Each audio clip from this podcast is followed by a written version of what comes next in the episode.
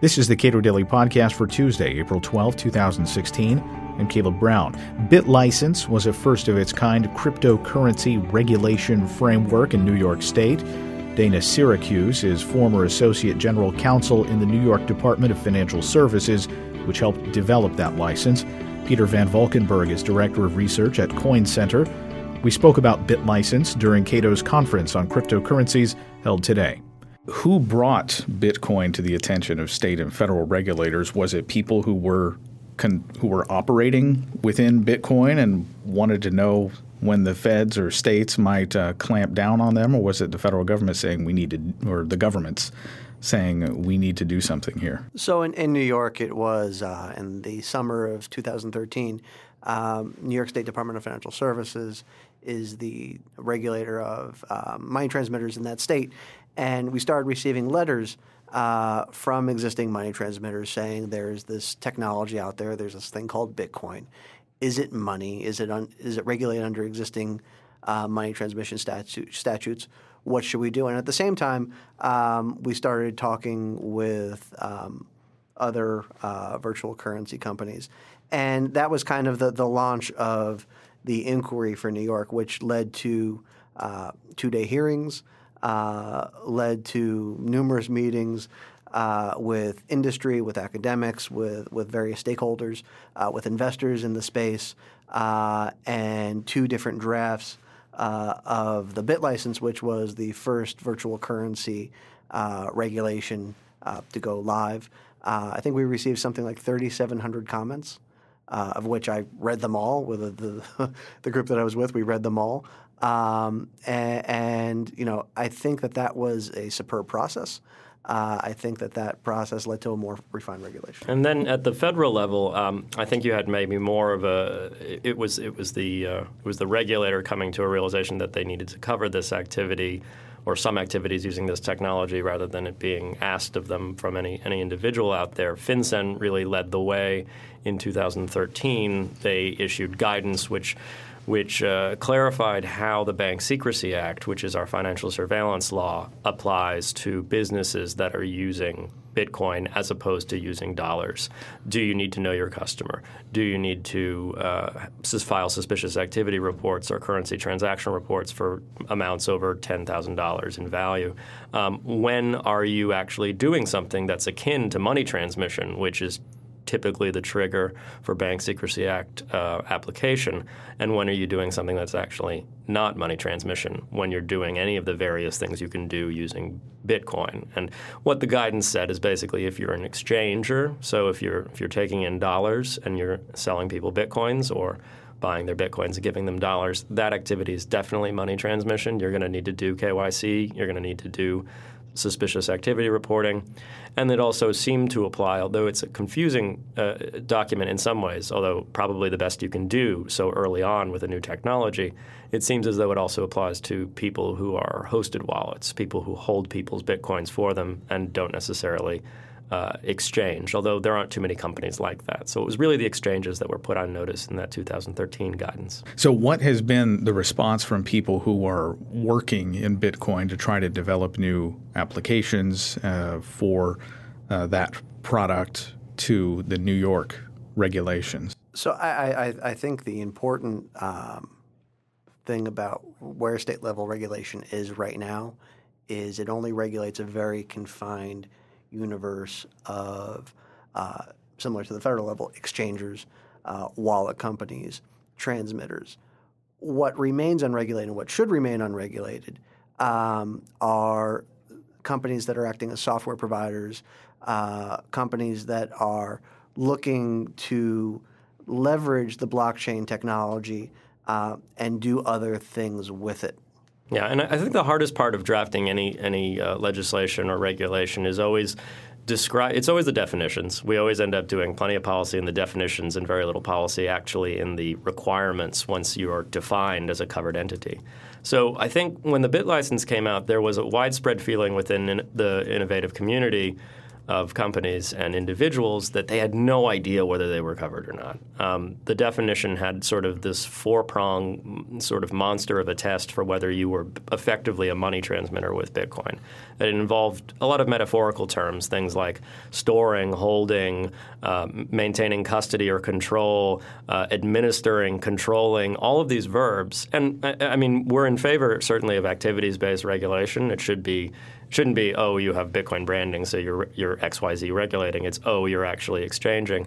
But to people who are actually working with the technology, it was I think very unclear what controlling or maintaining custody meant in the Bitcoin space. And this this gets yep. to what Dana was just saying, where you have companies that they do nothing but write software, but the software helps users control or have custody over their own Bitcoin. Are you as a software provider then a money transmitter? I, I think that this is also where um, you need to when you're when you're drafting one of these regulations, you really need to need to have precision in the language. Uh, you know, the BitLicense and other regulations use terms like custody or control. When when really what it is about is uh, you know what kind of access do you have to the credentials that can be used to move virtual currency. Does Bitcoin and cryptocurrency in general and blockchain technology uh, threaten or reveal problems within current regulation of other related industries? I mean, I, I don't know if it threatens or reveals problems. It it comes at those problems with different solutions. And that's what makes Bitcoin, I think, so fascinating. And it's also what makes it difficult to figure out the regulation of. So, this question of I hold somebody's money for them, I'm a bank, a depository institution, or I'm moving it for them, I'm a money transmitter like Western Union. How do we make sure that at the end of the day, when the music stops, there isn't a chair missing and that missing chair is the customer's funds? How do we make sure that, that these companies are solvent?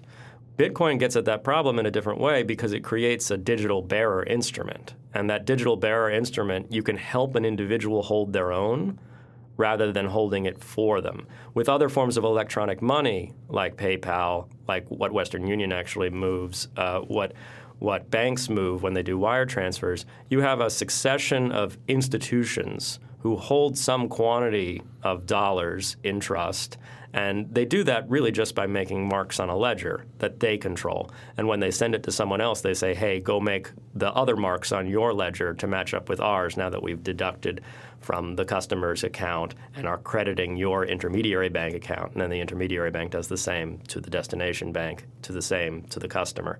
So that's one way of very complicated record keeping to try and make sure that there's always the, the, the accounts always balance out at the end of the day, that there's always money there for the people who it is legally um, belonging to. Bitcoin um, allows an individual to actually just directly hold because there's just one ledger, there aren't three.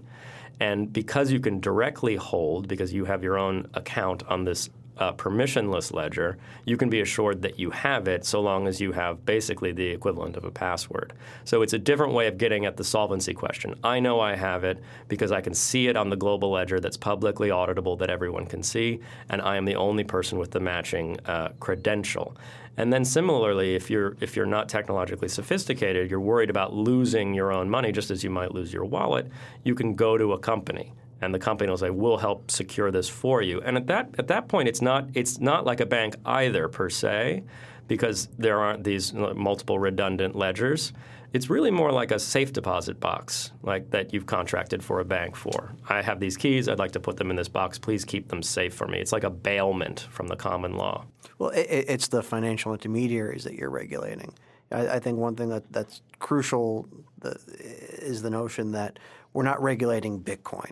Bitcoin is is unregulated, and, and, and you know all Bitcoin is is the first kind of implementation of the blockchain technology. It's the first use case.